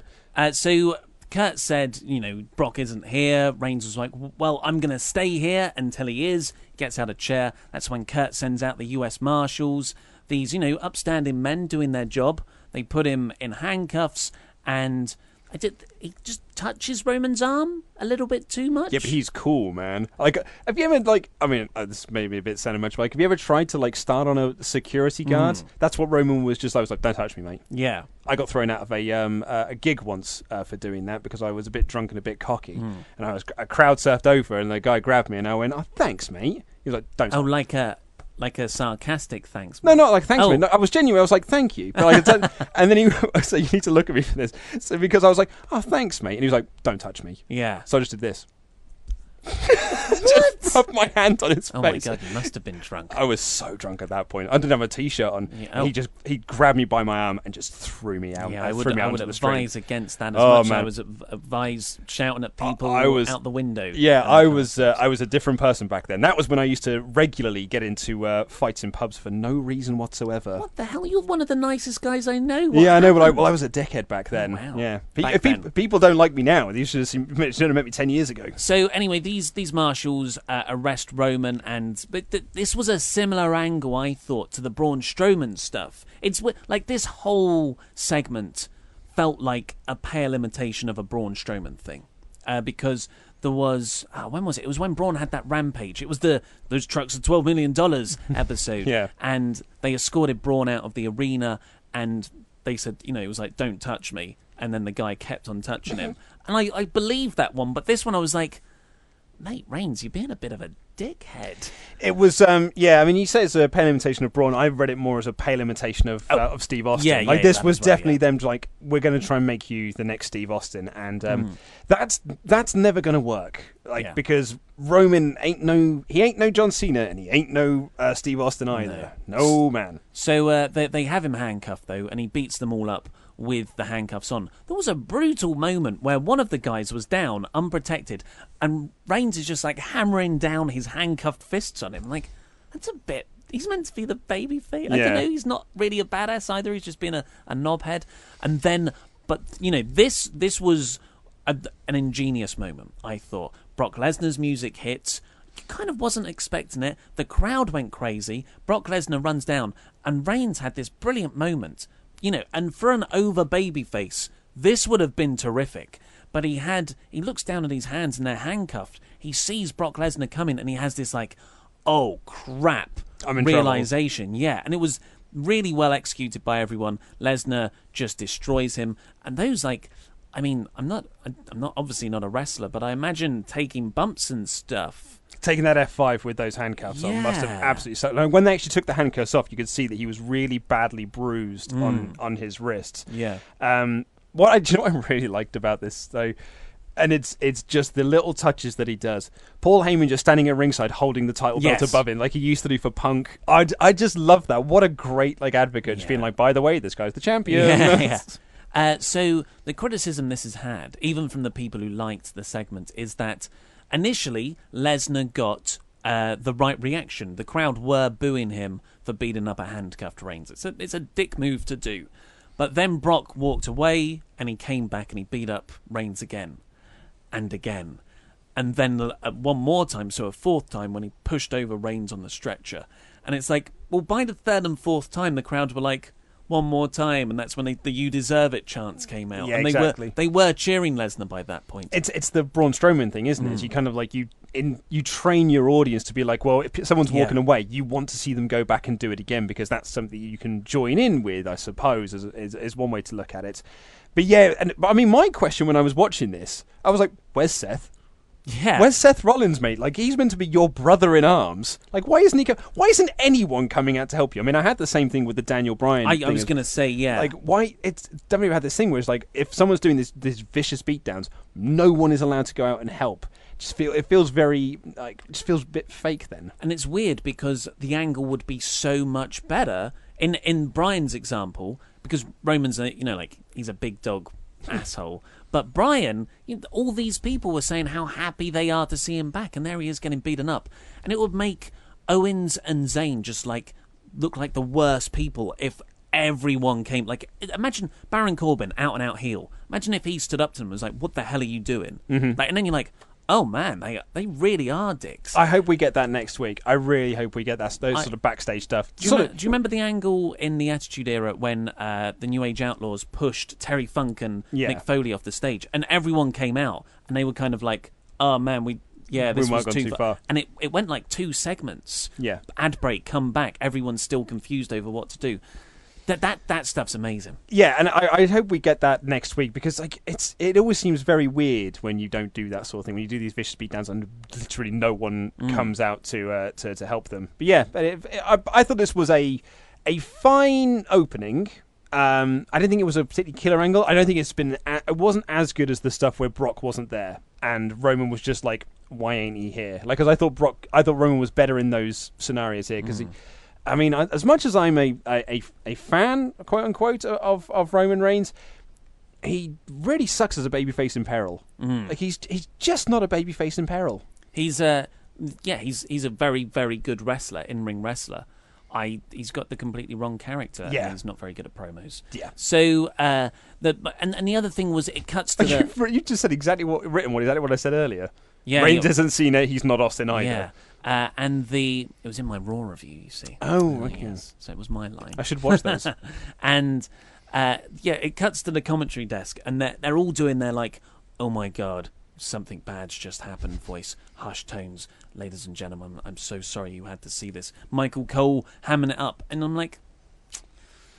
Braun did worse. Braun Yeah. did worse like literally a month ago. And Flipped him over in an ambulance. Yeah. So it was. It's hard to to get invested in that in this brutal beatdown when it's not. It's dem- demonstrably not as brutal as stuff we've only seen a couple of weeks ago. It's funny as well because one of the lines that WWE like to do in their sort of hyperbolic state is just like that's one of the most brutal beatdowns we've ever seen in hmm. Raw. It's one of the mo- that's one of the most vicious attacks I've ever seen on Monday Night Raw, trying to really like put over this idea that it's so vicious. And then when they did the Mark Henry video package later on, they kept saying he's like he's one of the most dominant men we've ever seen, hmm. and I'm like, yeah, you if you keep saying that about everyone, no one's a dominant force. Well, so- and it destroys the credibility. Yeah. Because Michael Cole's sitting there saying this is this is absolutely awful and devastating, and it, everyone can see that it's not. so it's like, well, you're the main play, you're the voice of WWE, you're the play-by-play announcer, you're the person I'm meant to trust, like we used to with Jim Ross when he says you better tune into the pay-per-view this weekend because that's where big stuff's going to happen. Pay your money, nine pound ninety nine dollars ninety nine for the the network.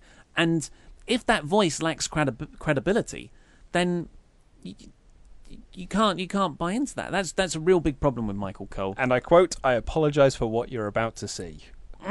um, it's funny. I was just listening to Jericho's um, interview with Taz. He did. On Taz. a bit of a Jericho binge. You asked because I had like six episodes that I needed to get through. I was listening to his um, DC versus Marvel uh, Mega War, which is quite an interesting one. I've heard it.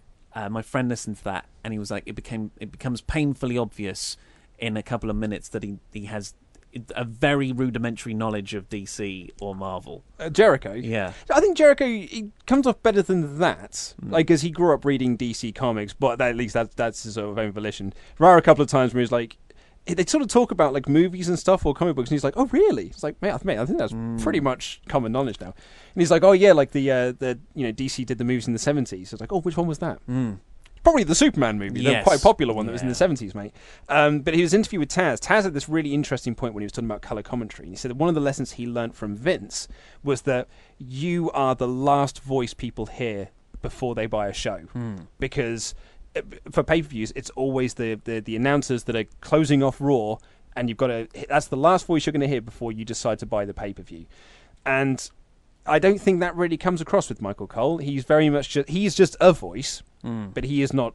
He is the final voice you hear, but it's not the final voice that makes you want to do anything. No, maybe punch the TV screen. Yeah. Alexa Bliss and Nia Jax had a video package next recapping what happened the previous week, where Alexa finally revealed that she's been using Jax all this time, and this uh, this transitioned into Asuka versus Alexa Bliss. And Asuka beating Alexa Bliss, and Mickie James being so full on heel, she's even got this big bouffant 80s hairdo quiff thing going He's on got now. even heel hair now. as Heel well. hair, and uh, just a fantastic top, I thought. Oh, Oliver I thought she had a great top on.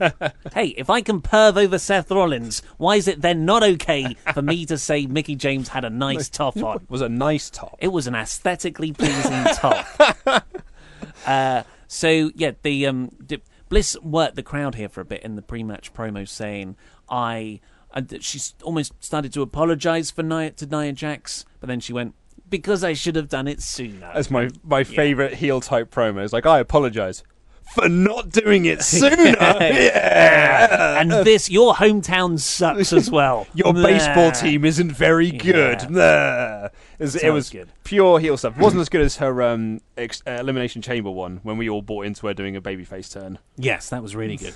Owens Owens had the best cheap heat moment of the week. I thought in his promo. It is true. Everyone is dumber, Dumber in in Texas. Texas. I got a nice. Just boo. said it so nonchalantly. Yeah, they're great. Uh, so this this match was. Huh? Yeah, it was. It wasn't as good. Asuka? It wasn't as good as when they had it a couple of weeks ago.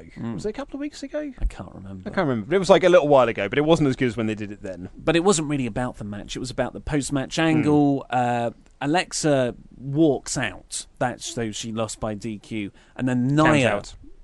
Yeah, sorry, by count out. And then Nia runs down, bulldozes Mickie James, and chases Bliss around the ring and then through the crowd. And that's the last we see of them. There was a great moment on commentary during this match that really made me laugh when um, Corey Graves said that uh, Alexa Bliss is the Regina George of WWE, and uh, Jonathan Coachman just going like, "Oh, that's an awful, that's an, that's a reference no one understands." And Corey Graves goes, "That's actually a great pop culture reference." I don't get it. Regina George was um, Mean Girls. Oh, was the- she was the head mean girl. Oh, okay. I don't know her by name. No. That's good. That is. You need yeah. to go to the bitch-alongs and, uh, at the Prince Charles. I've been to a bitch along. Have you? Re- uh, yeah, great, I took they? my lady partner and all her lady friends. uh, Oh, I remember you doing this, as a- yeah. her surprise birthday uh, thing last year, and yeah, got super into it. Great fun. Stop trying to make fetch happen. She doesn't even go here. It's a my great, yes, favourite line of the film. Great movie. Or could, could, Two, two for you, Glen Coco. Good for you, Glen Coco. what's what's the uh, could you be any more gay thing as well? That's my favourite line. to the best friend. Oh, yeah, yeah. I can't remember Can't how remember it goes though. So uh, uh, after that, Kurt Alexa goes up to Kurt and says, "You know, you should punish Nia. You should suspend her too, like you did to Reigns." And Kurt says, "Nah, because I heard what you said last week. My daughter's heard. What I don't know how many illegitimate ones he's adding to this. Uh, what you said last. Week. How do we know that Alexa isn't one of them? Imagine the swerve. that Kurt is actually the father of all the WWE roster, bar one. Yeah. and it like that. That one It's is Chad the- Gable. Chad Gable, yes. uh, so Kurt books Bliss versus Jax for WrestleMania. yes. Um, next up, we had Braun Strowman versus Cesaro. Braun had a pre-match promo where he says he doesn't need a tag partner to beat the bar, but he will be getting one. It seems. Yes. So I think Elias, right? Well, uh, yeah, I think that's what everyone's pointing to. It's, it's probably Elias. I and a lot of people suggest this on Twitter. I really think it should be James Ellsworth. Yeah, I think yeah. Ellsworth would be such a great because he doesn't need him, and like he can throw him Yes. around as well. It'd be really, it'd be a really fun match. I just if it, I I want it to be that as well. I, my my gut says it's going to be Elias though, uh, because it's the inferior option, and but I just don't know how you make that work. I mean, I guess Kurt you just tur- announces it. You turn Elias face somehow. Yeah, Kurt's like, well, here's you haven't found one here. Here's Yeah. I found Elias for you. Um, They could do the um uh, the, the angle they did with. I mean, it's a bit late because you should have started this this week, really. Hmm. But the angle they did with what's the last name, Lars Sullivan in NXT.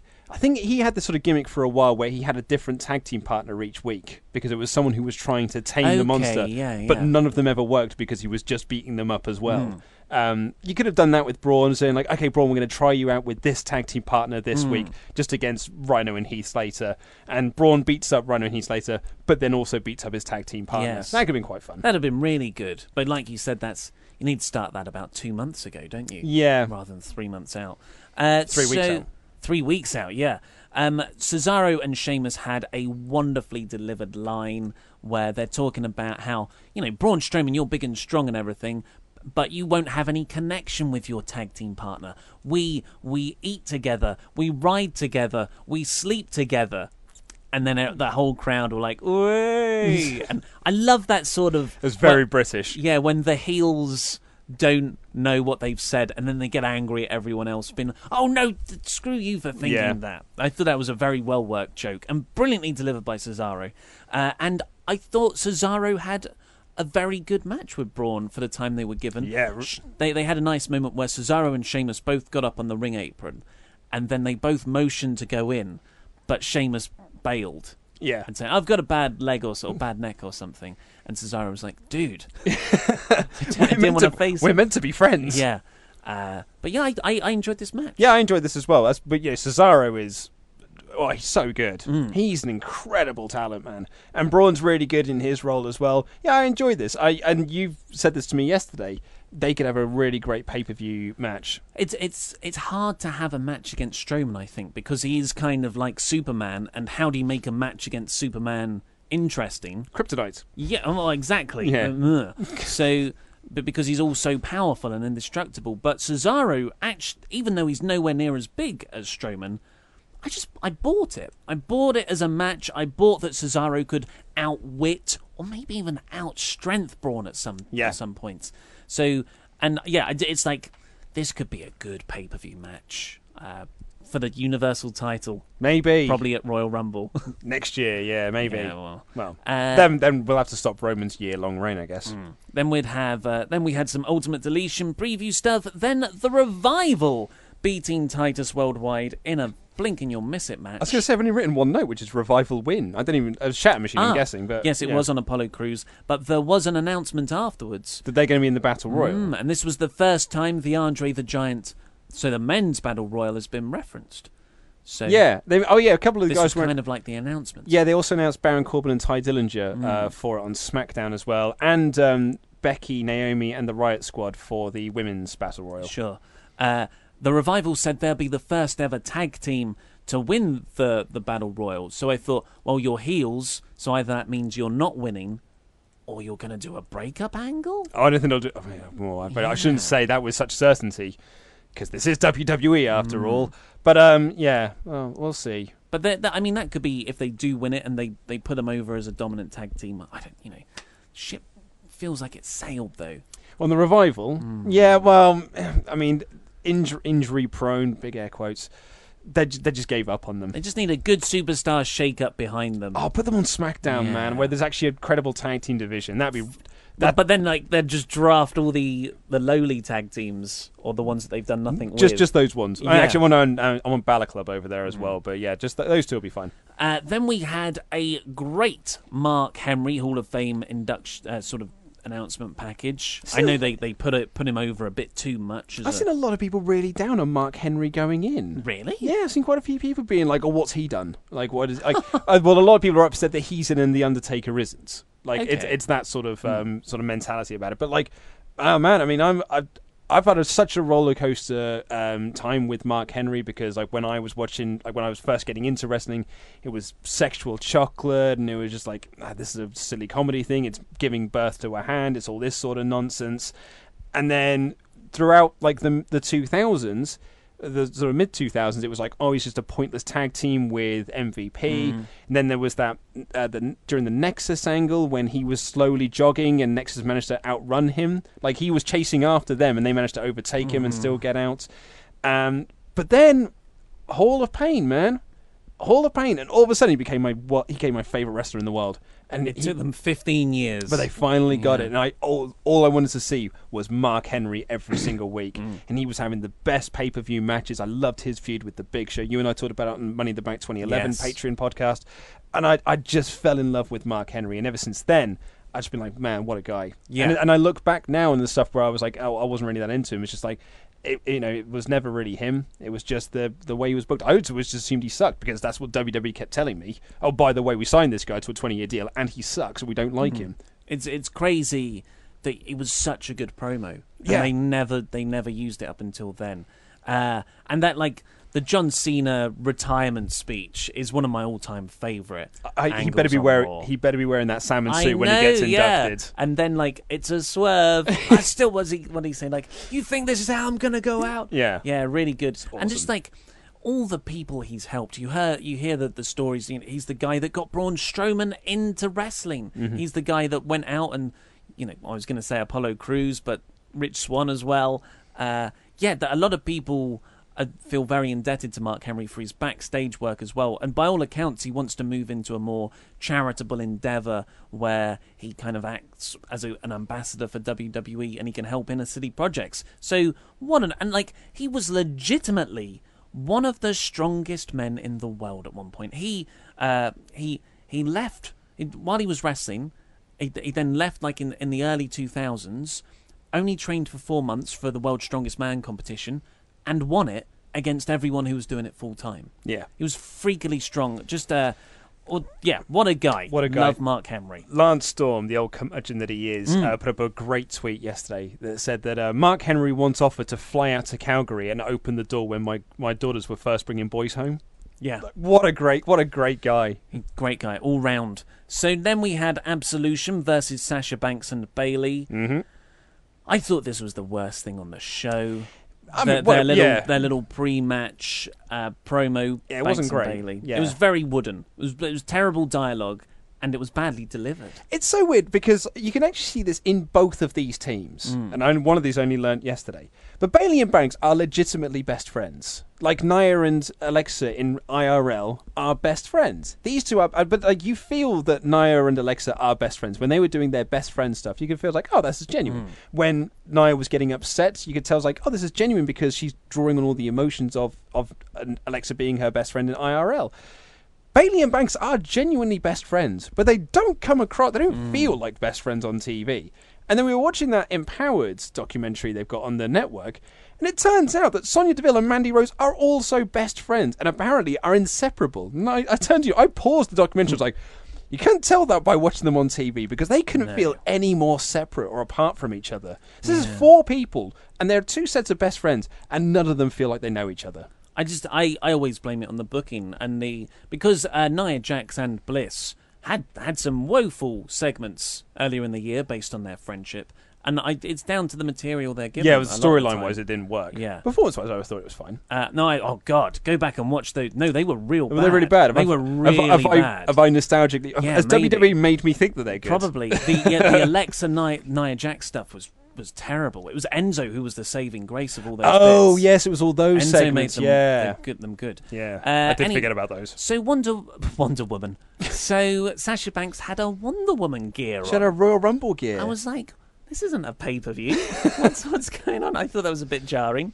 Uh, but the uh, yeah, they got the what treatment as well. I just uh, Bayley explained her side, saying, you know, like I know it's every woman out for herself, but I can't get elimination chamber out of my head, and the look in your face when you push me off that uh, that chamber.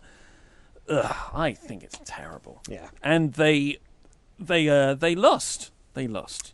Did they? Oh yeah, they did. Did they? Um, Sonya pushes Bayley Bayley into push- Banks. yes. Yes. big kick, absolution win. Yeah, sorry, I had to go through my notes. to So a little that. bit of a dissension there again. Yeah, Uh, can't wait for that battle royal. yeah. John Cena next up. Isn't he it comes f- out. Isn't it funny that I just assumed absolution didn't win mm-hmm. because they're not very good. Well, they're not Yeah. pushed as being very good. I shouldn't say they're not very good. They're just pushed as not being very good. John Cena next to talk about the Undertaker, and it's a wi- again. It's like this happened a lot this week. The performances were so good that I I kind of forgave the content being a bit weird.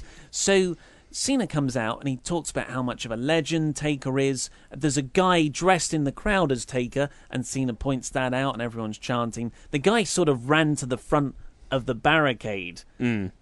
Probably, oh, maybe I can. Be-. No, no, Kevin Kevin Dunn wasn't ready for him. Yeah, and uh, but then it then he goes like, but Taker hasn't replied to me. Yeah. Like, how dare he? And he goes on about how Taker's letting everyone down, how he's a coward. And I'm it's so well delivered. I'm like, yeah, screw you, Taker. But then if you take a second to think about it, you're like, no, no, screw you, John. Poor old Taker has given so much to the business. The guy's given a hip as of last year to the business, and you're you're you're saying all this stuff to make him come out. But uh, yeah, I did. good. I did like his um, do something section where he was Mm. like throw some lightning, hit some music, do something like, and he, and he even got the crowd to chant do something. Pretty vague. Yeah, it was. It was. I, I thought it was. It was quite nice. That it was a great promo from John. He starts Mm-hmm. calling Taker a coward, um, and then like Cena's like literally pleading with Taker to do something, but we didn't get the Undertaker, did we? No, we got Kane, which I do not mind in the slightest. This is much better usage of Yeah, Kane. Yeah. yeah, and it, it wouldn't it have been really nice if Kane faded away after TLC, and then this is the first time we're seeing him after then. Yeah. that would be really cool. But I think everyone's a bit like over Kane because he's been inserted in all these high level feuds. But th- this works so well thematically, and it it draws out the Undertaker returning. For, for just that little bit longer, I, I, now I want them want him saved for go home for the go home show. Yeah, absolutely. Yeah, and it was Kane because like and he he chokeslammed Cena, uh, and they got one of the commentators then said. Was that Kane saying yes, or or was it Kane stepping up? And I suddenly wrote, "Oh no, we're not getting Cena versus Kane at Mania, are we?" same thing, yeah. God, Uh, that would be disappointing. Yeah. You, did you read that? Because that is No. literally what. God, that would be disappointing. Have we No, synced up in, in see that, no, yeah. It's about time we did. Yeah, uh, so Cena versus Kane has been announced for next week's Raw. It's going to be a corker, I'm sure. Yeah. But it, it's a nice way to, to further the Taker storyline without Taker being there. Yeah. Then we had Balor Club beating the Miztourage. Uh, Miz cut a promo beforehand how he's angry about being the long. He's soon to be the longest running Intercontinental Champion, but he's not even on the WrestleMania magazine. And every time Miz said a point like that, Bo Dallas and Curtis Axel would go, "No respect," Yeah. which was a nice gimmick. Uh, and then he also called Seth Rollins and Finn Balor Tyler Black and Prince Nevitt. I was going to say he did say Prince Nevitt, didn't he? which is a mistake. He was Because Prince, Prince Devitt. Yes. And it was funny because I think then Cole was going to say, he was going to follow that up with when Balor came out. Hmm. He literally was like, and here is Prince. And it was almost like he didn't know whether it was Nevitt or Devitt, so just Yeah. stopped. Just mumble. Here is Prince. It. It's the It Prince. The world famous It Prince. I Made thi- I think- famous I by think the you're- Miz. I was going to say, I think you're fine. They're actually the world famous Yep kicks. anyway, um, the crowd didn't know who they were. Of course, those uh, Tyler Black and Prince Devitt, uh, Finn Balor and Seth Rollins' is out former pre WWE names. Yeah. But the crowd were kind of dead for it. yeah, they didn't, make sense. didn't really pop for that. Yeah, absolutely. But I, I liked it. I thought it was a good line. And um, yeah, then Gil Anderson interrupted, and I was like, "Oh no, it's actually the Balor Club." And just as amazing because we were literally having the conversation last week. Hmm. Are Balor Clubs still a thing? Yep, turns out they are. They've even got new T-shirts. Yeah, OG BC, o, is the way OGBC, around? yeah. So that means original Balor Club. Yeah. In wrong speak. Yeah. Yeah. Yeah. Yeah, mate, yeah. Uh, so they all had a six-man tag. Seth Rollins was on commentary, and that, there was a nice moment when the the Finn Balor made his entrance, and then Seth Rollins' music hit, and it was for him to come out on commentary. I really like what they're doing with them too. Uh, fine match. Went a bit long, I thought. Yeah, it's third hour stuff. It was, Yeah. um, yeah, it was. Crowd weren't really into it, and uh, it was, it was fine though. And Balor rolled up Miz for the win. But Gal- I don't think Gallows tagged in. oh, I don't know. I wasn't paying attention that much. And the Miztourage beat down Balor, the the whole Balor club, but in specifically Balor at the end. But they were going to go for a triple power bomb, of course, the Shield's old spot, and that's when Rollins ran down for the save, Mm-hmm. and he beat up uh, Seth, and he had a face off with Balor. Like, huh? Now who owes who one? Now who's smiling? Yes. Uh, so yeah, that's this that's all very good stuff. I, I'm enjoying that feud very much so. Yeah, I, I think yeah. I mean, it's better than the uh, United States Championship triple threat. Yes. And uh, then the, the final bit we're going to speak about, because of course we watched the Ultimate, Dele- we reviewed the Ultimate Deletion yesterday.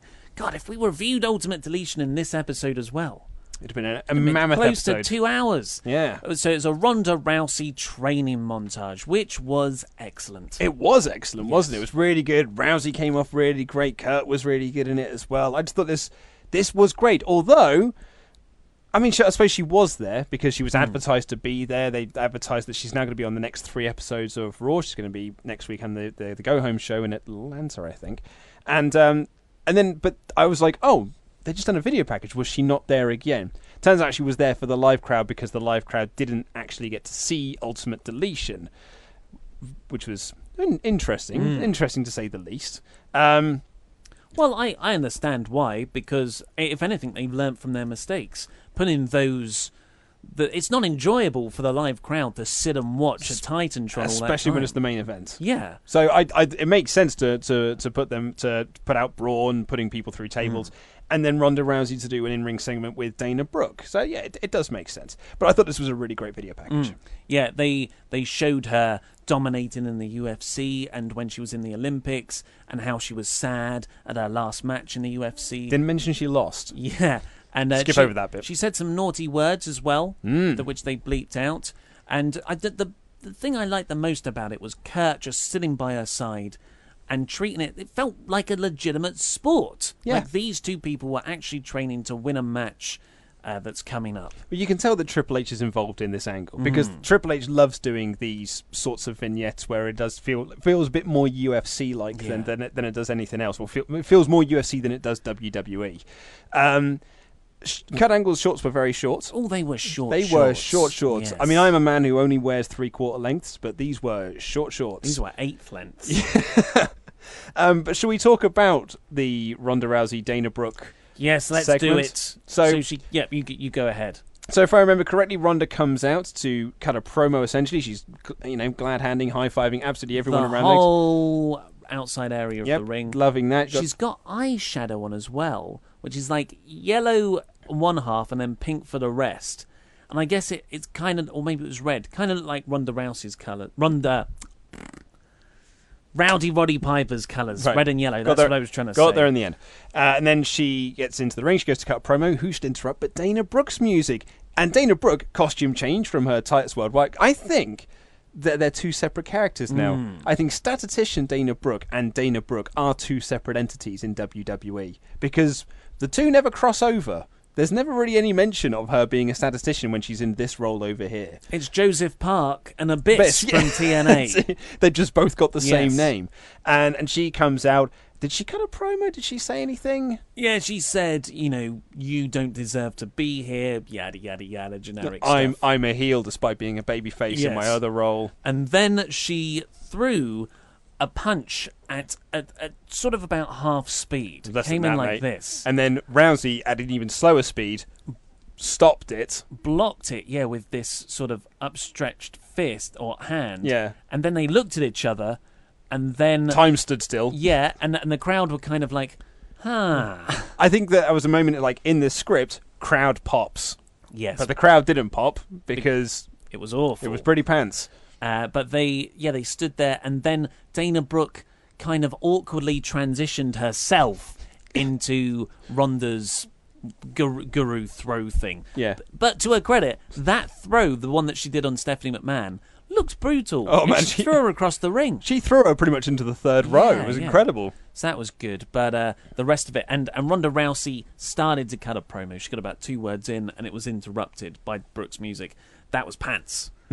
like her promo was was no good, even for those two words. How do you Yeah. two words? Oh man. But uh, the, the they're, they're doing it right. I think they're giving her that live crowd exposure, and the, but not to the the larger TV audience. They're just keeping the, those training montages. And w- I think we sort of had this discussion yesterday, but not fully. It was one of the more watched videos on YouTube, right? Yes, yeah, it was over a million, I think. Yeah, and what do they usually average those segments? Oh, like well, it depends who's in it, but you know, anywhere from between hundred thousand to Yeah. 500, 600,000. Yeah, so that's a good sign at the very least. Yeah. there is some interest in there. It's just it's sometimes it doesn't work. And of course, there was Ultimate Deletion, which you can check out our video of yesterday. Who do you think won this week? Who do I think won this week? Um, Come on, SmackDown. even- Yeah, yes. I was going to say it's not really even a question to be honest, is it? Like as much as I thought, like you know, I got crucified for it yesterday. I thought Ultimate Deletion was fine. It was the best thing on the show, but I thought everything on SmackDown was basically brilliant. Yeah. Uh, the Daniel Bryan comeback story alone Yeah. and seeing him fire up again would have beaten the vast majority of everything. Yeah, pretty much. What a great week for SmackDown. What a great week for West- uh, for wrestling. For, Wrestling. For wrestling. Wyan, uh, for, for wrestling in general. And more like t- specifically targeted to the. I mean, I don't want to say internet fans hmm. because everyone has the internet. It's kind of a redundant phrase now. But fans of our ilk who enjoy, well, maybe not you, enjoy Woken Matt Hardy and that crazier side. And I, I imagine there's a. The Venn diagram is a huge crossover with the Daniel Bryan fans and people who got behind them. So, in the same week, we got Daniel Bryan returning and Woken Matt Hardy getting to have a main event segment on Raw and go absolutely mental. in clearly a segment that was just him and Yeah. you know him and Matt, uh, him and Bray, and you know presumably Jeremy Borash, just them working together. It wasn't a WWE writers thing. It was it was a Matt Hardy creation, and we got to see it on Monday Night Raw in the main event. It was pretty much designed for YouTube commenters. Yes. And uh, and that's not where the wrestling fun ends, folks, because this Friday, podcast listeners, you'll have to go over to the YouTube channel for this, is one of our new signees, Joe Hendry, the prestigious one, or as I always think of him in my head, local hero, Joe Hendry. He is going to have his musical debut on Wrestle Talk. He's written us a nice song. I'm sure it's going to be very complimentary. Uh, we haven't seen it yet. We've we've seen a, a brief clip or two, but yes, that's on Friday. Make sure you tune in for that. It is coming there. I'm big fan of Joe Hendry. I'm looking forward to hearing it. Do you want to uh, throw out some iTunes reviews, and then we'll let these fine folk get on the rest of their day and listen to another podcast? I'm going to throw some stuff out, and the podcast they're listening to better also be our podcast Oh, well, I from mean, like no. last weekend. No, they can go off and listen to something else. No, I get insanely jealous. Coffee for Blood writes a consistently Yes. great podcast. We're not about the quality, we're about the quantity. Consistency. Support Wrestle Talk. Honestly, one of the best podcasts I listen to. Much better. One of the best. Yes. That's the best way to put it. I like Luke and Ollie regular banter, and they do an excellent job explaining and breaking down the different segments of Raw and SmackDown. That even if you miss a show, you can still catch up with this podcast. Thank you, guys. Thank you, Coffee for Blood. What a what a horrible username. You must drink a lot of coffee. And the man they call Chris. His real name is Evan. Mm. Uh, making them tap, he writes. Hey guys, relatively new to the show, but I really enjoy the back and forth as well as the real life conversations about wrestling. As a true hardcore fan of wrestling, as the art, I appreciate you guys having that same point of view of not only WWE, but New Japan and NXT as well. Thank you guys and keep up the good work. Well, cheers, Chris, even that is your real Thank name. you, the man they call Chris. Uh, yeah, that's all we've got time for today, but we are recording two episodes tomorrow, Hmm. one which will go up on Monday. It's a lot of people's favourite thing we do here. It's fantasy booking warfare. It's Back again. Yes. So we are It's a doing. monthly thing. Yes, um, I think I don't know if we said it in this episode. Oh, no, We we, didn't did. because it's in the, Yeah. the Patreon bit, but that's not in the podcast. Ah, why not? Well, pat- they don't want to hear just people saying names and then just hear a tunk. Like that's I not. that's- they do. That's not audio friendly. That's visual. So that But that that's what the, the the podcast Patreon. What about if you're just a pod swafter? uh, then let me know and uh, I'll put them back in. But Yes. I, I just assumed that people wouldn't want to hear that bit, so I, I always excise that bit from the from the recording, at least the the podcast version. But our topic is a new Ministry of Darkness Mm. with Aleister Black, one of my current faves. So I am very much looking forward to that. The trash talking has already began in the studio. I came in today and I was like, oh, I've got a few great spots. That's what I'm getting into these days. I like making big spots Yeah. and then coming up with a story to satisfy those spots. Well, I was going to say I've got to I've got to start. I've Mm. got to find a middle. You've got an end. No. Oh, oh God! So you That's the worst way to be. You can't book forward. You book from the you book from the end backwards. No, but I've got a start that I really want to use, so uh, so I have to go with that. Oh, but then like, what happens if you get to the end and you're like, oh man, the end's rubbish, but I'm so attached to this start. That's that's a bad way to go about things. Mm, well, maybe we'll see. I'm just yeah. Well, we're, it'll, it'll all transpire on Monday. yeah, so we'll we'll see how it all goes. But until then, I love you. Bye.